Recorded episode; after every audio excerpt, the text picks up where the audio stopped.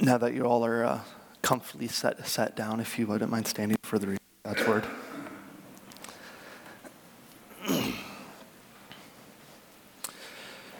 Today we're going to be in Luke um, 9:18 through 48, or 25, excuse me, Luke 9:25.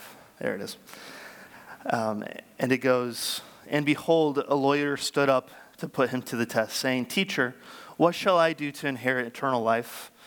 And he said to him, What is written in the law? How do you read it? And he answered, You shall love the Lord your God with all your heart, all your soul, all your strength, and all your mind, and your neighbor as yourself. And he said to him, You have answered correctly. Do this, and you will live. But he, desiring to justify himself, said to Jesus, And who is my neighbor? Jesus replied, A man was going down to, from Jerusalem to Jericho and he fell upon robbers, who stripped him and beat him and departed, leaving him half dead. Now, by chance, a priest was walking down the road. And when he saw him, he passed by on the other side. So likewise, a Levite, when he came to the place and saw him, passed by on the other side. But a Samaritan, as he journeyed, came to where he was. When he saw him, he had compassion he went to him, bound up his wounds, pouring oil and wine. Then he set him on his own animal and brought him to an inn and took care of him. And the next day he took two denarii and gave him to them to the innkeeper, saying, Take care of him, and whatever more you spend, I will repay you when I come back. Which of these three do you think proved to be the neighbor to the man who fell among the robbers? He said, The one who showed him mercy. And Jesus replied to him, You go and do likewise. Now, when they went on their way, Jesus entered a village, and a woman named Martha welcomed him into her house. And she had a sister called Mary, who sat at the Lord's feet and listened to his teaching. But Martha was distracted with much serving. And she went up to him and said, Lord, do you not care that my sister has left me to serve alone? Tell her to, then to help me. But the Lord answered her, Martha, Martha, you are anxious and troubled about many things, but, the one, but one thing is necessary. Mary has chosen the good portion, which will not be taken from her. This is the inerrant, inspired word of the Lord. Please receive it as such. Bow your heads with me.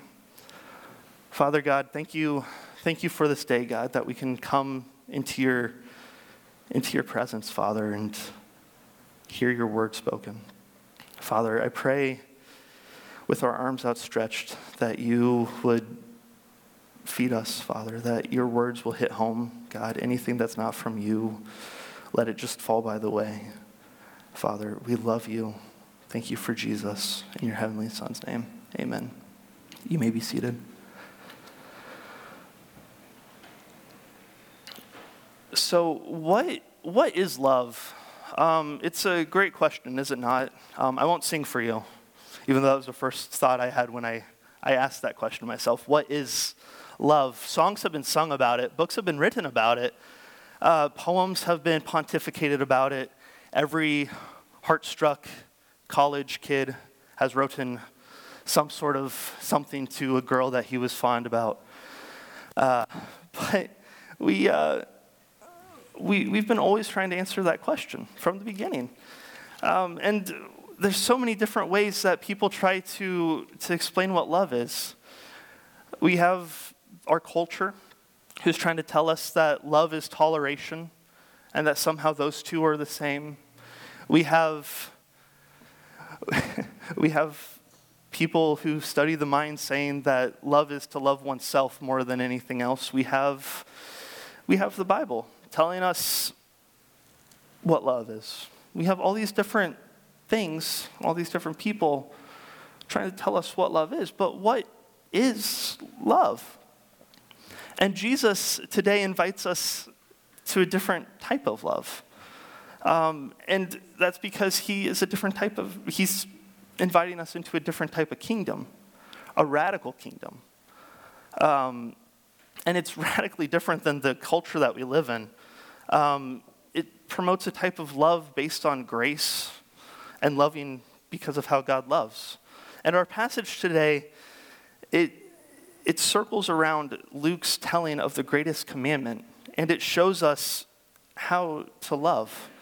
And that's, that's what I'm hoping we're able to get from the passage today is that the, the kingdom of God calls for obedience to these radical commands of how we're supposed to love and who we're supposed to love. And we will be known by how we love. So let us look at this first radical aspect of love, and that's a radical rule. Um, and our passage today starts with a lawyer putting Jesus to the test. And he asks a question What shall I do to inherit eternal life? And this question's loaded. We know it's loaded because the lawyers and the Pharisees were always trying to trap Jesus in a gotcha moment. But this is also a question that each of us desire to have. There's so many stories written about eternal life, living forever. And in each of our hearts, we have a desire for that. Our every day we grow older. Every day we wake up, our bodies hurt in a new way. Our bodies are decaying every day, and even this world that we're living in is slowly decaying. And our, our hearts have this desire for an eternal life. And it's a good desire. It's, it's a desire that stem, stems from us wanting to live forever with our Creator in a world that does not decay. But Jesus doesn't give him a, a list of here's the 72 acts that you need to do every day. You need to eat right, you need to exercise, you need to do X, Y, and Z. Jesus, as a good teacher, asks him a question. Well, what's written in law? How do you read it?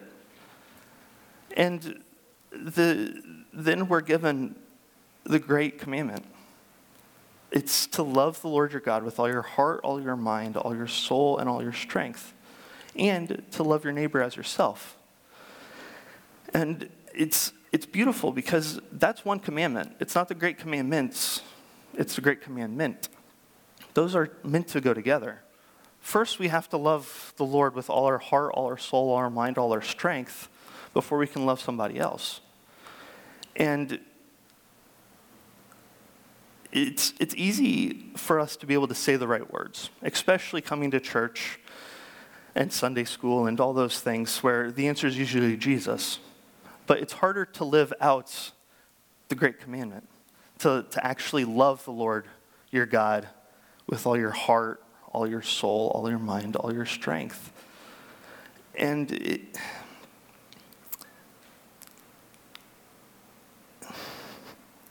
and then we need to love our neighbor as ourselves. Um, which it's not an afterthought. It's, it's how we, we show that we're part of this radical kingdom. Um, it's, it's, it's showing grace to people when it's not deserved. And the only way we can have that grace to show to others is by getting it ourselves. Romans 5:10 reminds us that while we were enemies of God, we were reconciled to him by the death of Jesus. We were forgiven so much, so we should forgive others. Um, and it's, it's beautiful because all our relationships are vertical or horizontal. And if we don't have the vertical one, correct, the horizontal one will not work. The vertical one, of course, is our relationship with Jesus, our relationship with God. And if that one's off, then we can't love our neighbor as ourselves. We can't love our neighbor if we don't first love God. And we can only love God because He loved us first. And God's forgiven us such a debt. It's a debt that we can't pay. And He's given us grace, He's forgiven us that sin. And because of that, we can forgive others. Um, I, I don't think we've, I, will speak for myself at least. Um, I've never created someone out of nothing and then um, gave them life and all that, and then have them turn around and spit in my face and tell me that they can rule their life better than me. It's never happened to me. Maybe you, but never me. Um, but that's what we did to God. God created us, in his image and we turned around and said, No, I can do it myself. Thank you, though. Like, I'm a better God than you are. And while we were still enemies, while we could do nothing but sin against God, he still loved us enough to give us Jesus to die for our sins and right that. So, out of that, that grace that God's given us, we should forgive others. And just because I like to point out things, because I have hobby horses, um, our, our culture loves to take that last half of the Great Commandment, to love our neighbor as ourself, and manipulate it and make it almost a you have to love yourself before you can love others. And that doesn't work very well. Because if we're loving ourselves, we're only thinking about ourselves. And if we're only thinking about ourselves, how can we think about our neighbor?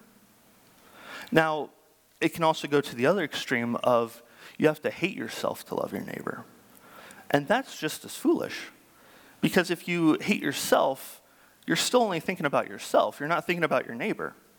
Rather, what God, what God commands of us is more of a don't think highly of ourselves. Trust in God. Don't become self focused. But, but God is good, He cares for each of His children. In Matthew, Matthew 6, Jesus talks about how, the, how God dresses the flowers of the field in such beautiful colors that, that not even Solomon would have seen and they're gone are here one day and gone the next. And how the birds of the field who are worthless, God still feeds them.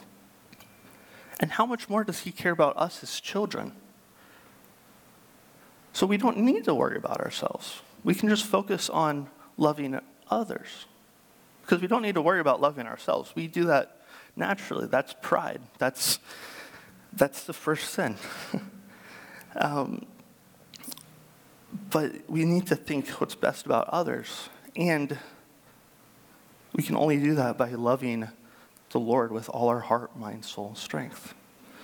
So, how can we do this? How can we live self sacrificially? And more importantly, who is this neighbor that we're supposed to take care of? Which leads to our second point a radical neighbor. So, Jesus tells this parable, and we've all heard it a dozen times at least. And it's one of the best well known parables in Scripture. We even still have terms based off of this Scripture the Good Samaritan. Someone who's being a Good Samaritan, who's helping someone that they don't know. But this, this story is just, it's, it's so beautiful that no matter how many times I come back to it, it's, it's, it's awesome. um, so this this story starts with a Jew. Um, and if you look in 29 with me, it's a man going from Jerusalem to Jericho. So he's probably leaving Jericho, or Jerusalem, excuse me, going home after sacrificing to the temple and giving his, his offerings and stuff.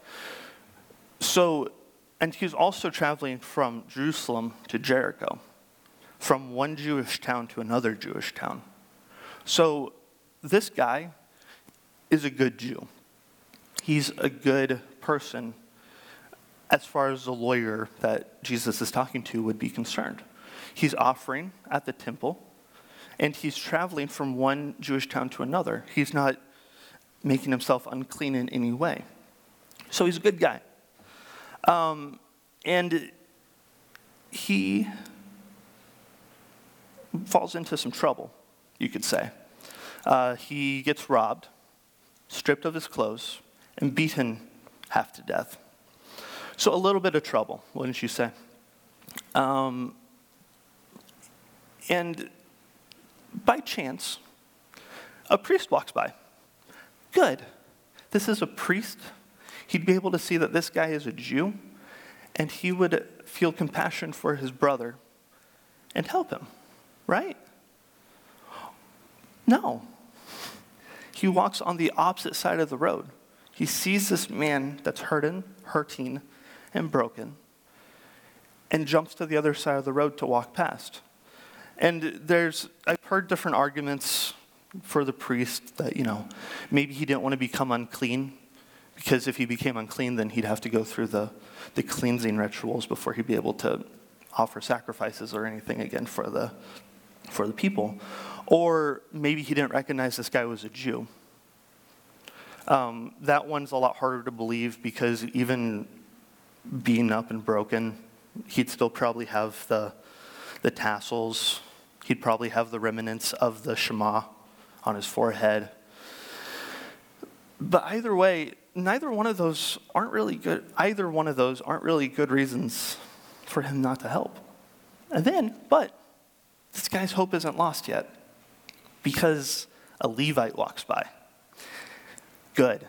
Levites don't have as many cleansing rituals to be able to become clean enough to offer sacrifices because they don't offer, offer sacrifices. And they were chosen by God to be his special tribe. So, maybe this guy will help. No. He also walks on the opposite side of the road. And what makes it even worse that both of these Jews didn't help their fellow Jew is in Deuteronomy 15:11 Moses writes for there will never cease to be poor people in the land. This is why I'm commanding you open your hands willingly to your poor and needy brother in your land.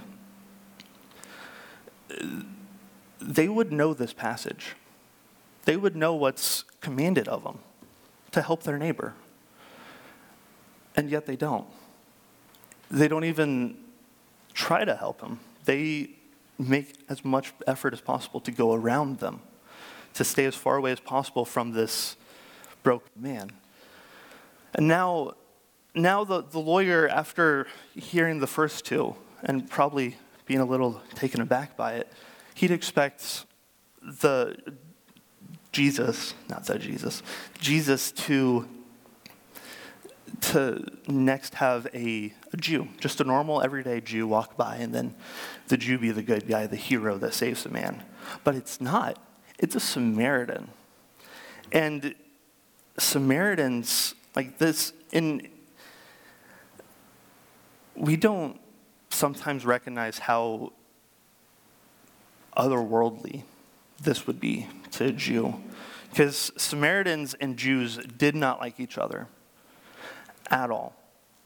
Like, on a most base level principle, a Jew and a Samaritan stay as far away as possible from each other.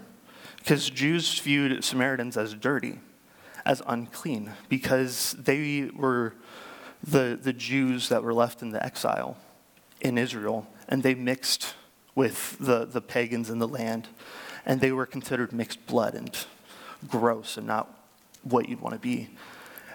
And then the Samaritans believed that Mount Sinai was a holy, the holy of holies where you should be sacrificing. Yet the Jews thought Jerusalem was. And this even caused headbutts. So for a Samaritan to be helping a Jew, whoa, that's, that's absurd. But the Samaritan helps this person in need, this Jew that's in need, and not only helps him, because the Samaritan could have helped pick up the guy and point him toward Jericho and go, okay, go to your people. And th- that would have been helping him. But he doesn't stop there. He gets off. He sees this man in need. He gets off of his, his animal, probably his donkey, and uses oil that he was probably carrying for himself in case he gets hurt, and wine for himself in case he got hurt and he uses that for this man who's in need. And he could have stopped there, and we all would have gone, man, that's a nice guy. But he doesn't stop there. Then he takes this man who's broken, puts him on top of the donkey. So the Samaritan had to walk the rest of the way to this town that he took him to. Which, if he stopped there, we would have gone, yeah, what a great, like, this is a good guy. But he doesn't stop there. He then takes this guy to an inn, pays for this guy to stay there, and stays with him for a, a little bit longer for the rest of the night to tend to him, to make sure he lived through the night. And if we stopped there, we would go, man, this guy was this man's neighbor. That's cool. But he doesn't. Then he gives the innkeeper two denarii, which is a lot of money, to make sure this guy is able to stay at the inn to heal. And then offers to pay the innkeeper more if it ends up taking more money. This is a radical view of who your neighbor is. The, the Samaritan went above and beyond what he should have done. And not only that, but it was for an enemy. It wasn't for someone that we'd consider a friend or, by any worldly mean, a neighbor. It was for this man's enemy. And it's, it's absurd. It's radical. It's radical to view people that way. Now, what kind of passerby are you? What kind of passerby am I? How, that's, that's something we should really think about.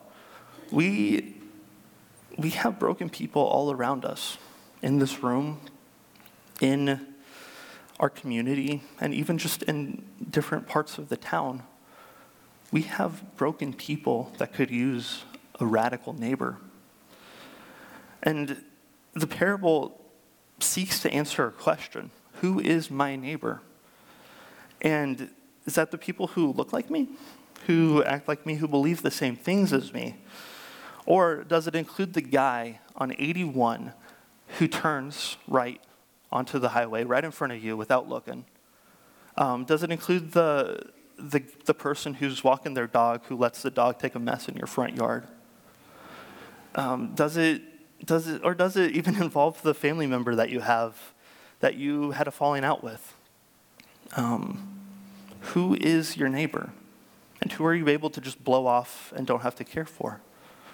As far as Jesus is concerned, everyone is your neighbor. Um, and that's because Jesus didn't save you or me because we were good enough to save. Romans 5:10 again. While we were enemies of God, Christ died for us. Christ didn't have to save us. We were his enemy. We were as far away as possible from what a neighbor would be. Yet he saved us. He picked us up, he took care of our wounds, and he carried us to the Father. if God forgave us such a great debt, how can we not love our neighbor? How can we not forgive the smaller debts that they may have against us? Or that we may have against them, excuse me. The way of the world is to trust nobody, to use anyone to get everything we can out of everyone. The radical way of the kingdom is to love your neighbor as yourself to sacrifice what you have for another and not the person that you want to do it for, but for the person that's your enemy. And we show our citizenship to the king by, by doing this, by loving our neighbor. Um, but before we can love others, because remember, we have to have that vertical relationship before we can have the horizontal. We have to love God with all our heart, all our soul, and all our mind and all our strength, which leads us to our final point, which is a radical love. And the last part of our text today usually isn't added into the, the part before it, the, the Good Samaritan. Um, I, and I only had one commentary that I looked through this week that had it as part of it. The rest of them didn't. And it's, it's so interesting because th- this portion also centers around a question, just like the last two. Almost like Jesus and Luke, when he was writing this, had in mind that it was all part of the same thing. And it, let, us dive, let's dive in. It starts in 38. Um, Jesus enters a town and a woman named Martha welcomes him into her home. And Martha has a sister. And the sister was just sitting at Jesus' feet listening to him, which that in and of itself is a radical thought because in this, at this, in, in, um, in Rome, um, men and women didn't congregate together. There was a woman area and a male area. And Mary, wanting to learn from Jesus, said, Forget that noise, and sat down at the teacher's feet. So she sits down to listen to what Jesus is saying. Martha is serving. And not just that, but she's distracted by her serving. And Martha is getting a little upset at this point. Um, so she asks Jesus a question. But before we get to that question, I want to I want to compare and contrast Martha and Mary for a second, because it's really interesting. Because Mary is sitting at Jesus' feet, and Martha's focused on serving. Mary, Mary is listening to Jesus' teaching, but Martha is distracted by her good deeds. Jesus will bless Mary's actions, but he'll put a warning against Martha's. And the Lord answers Martha by saying, Martha, Martha, you are anxious and troubled about many things, but one thing is necessary. Mary has chosen the good portion, which will, be not, will not be taken away from her. And I've, I've heard sermons about, about this story. That's, you know, we need to serve, but you need to be careful serving. And that almost sounds like a contradiction to the Good Samaritan, doesn't it? To, you know, don't serve people, like be careful. And we know that the Bible is, in, it's without error, and it's inspired by God. So I don't think that's what Jesus is saying. I don't think he's warning that, hey, don't focus so much on serving, focus on listening. Because Jesus doesn't tell Martha that she's doing something wrong, he warns her. He says that you are anxious and troubled about many things. Now, we, how often are we focused on what we're doing at the moment? How often do we, do we not think about the Lord who created us, uh, but focus on the little minutiae of the little parts of our lives? Like Peter, when he was walking on the water, as long as he kept his eyes on the Lord, he was able to walk on the water. But as soon as he took his eyes off of the Lord, started looking around him at the storm, feeling the waves under his feet, he started sinking once we take our eyes off the Lord, we begin to sink. We fear. We attempt to control things on our own. And because we're not God and we're not in control of anything, we fail. We start getting anxious. We start getting nervous. We start trying to control things even more. And I, I want to go over to Philippians 4 6 through 7 real fast. Um, I'll read it for you so you don't have to turn if you don't want to. But Paul writes, Be anxious for nothing, but in all through prayer and supplication, with thanksgiving, let your requests be made known to God. And let the peace of God, which surpasses all understanding, will guard your hearts and minds in Jesus Christ. Focusing on Jesus has a promise. And if we focus on Him, it's a good promise. And if we focus on other things, we become anxious.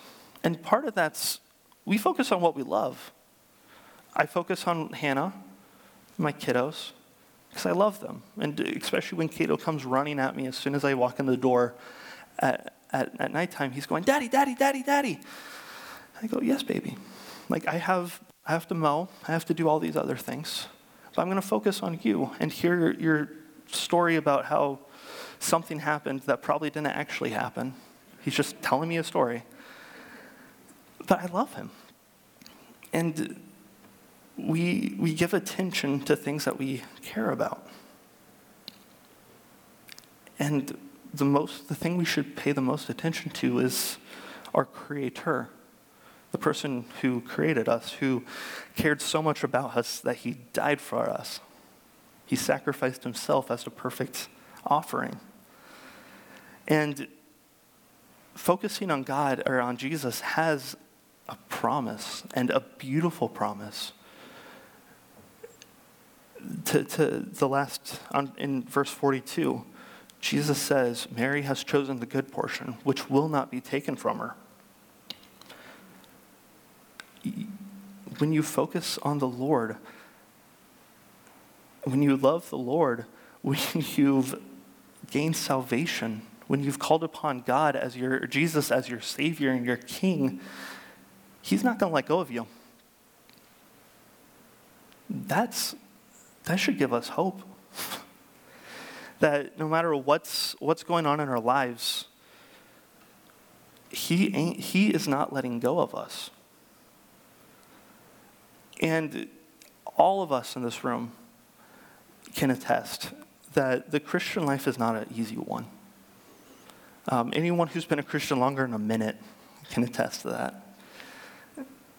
This world is against Christianity. And even our, our hearts, which Jeremiah tells us is the root of all wickedness, is against us, is against Christianity, it's against God. And Jesus is telling us that our salvation, our his hold on us will not be taken away from us. It will not be let go of us. And sometimes we pray and it feels like it hits the ceiling. It feels like nothing we do will ever be good enough for God. Nothing we say comes out right. Nothing we we do feels like it's it's good enough. But that's focusing on what we do. That's trying to put tr- uh, control our lives when we just need to to focus on the promise that Jesus will not let go of us.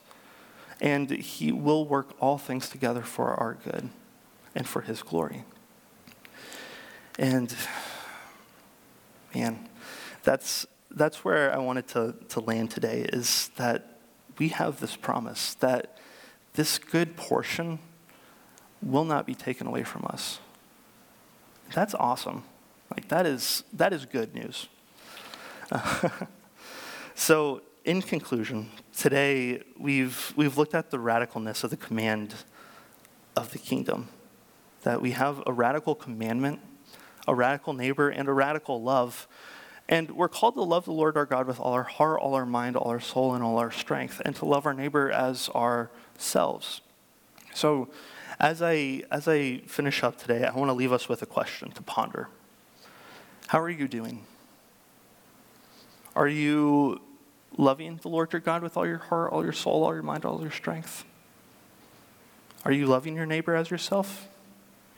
Are you holding grudges against someone else? Are you feeling bitterness toward God? How are you doing today? Let me pray for us. Father God, thank you. Thank you for your word, Father um, set our, our focuses on the things above. God, um, by grace, we're saved. And Lord, you, it was a gift we were not deserved, Father. And as we, we go out this week, Father, um, convict us.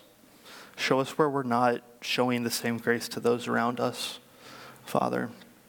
And then don't just convict us and make us feel horrible, Father, but, but give us your, your mercy, Father. Let us know how, how, much you love us, God, in your Heavenly Son's name. Amen. And thank God that He, we worship a Father that is forever. Um, today's benediction is 1 Corinthians 15 58. It goes, Therefore, my beloved brothers, be steadfast, immovable, always abounding in the work of the Lord, knowing that in the Lord your labor is not in vain. I love you all. Go in peace.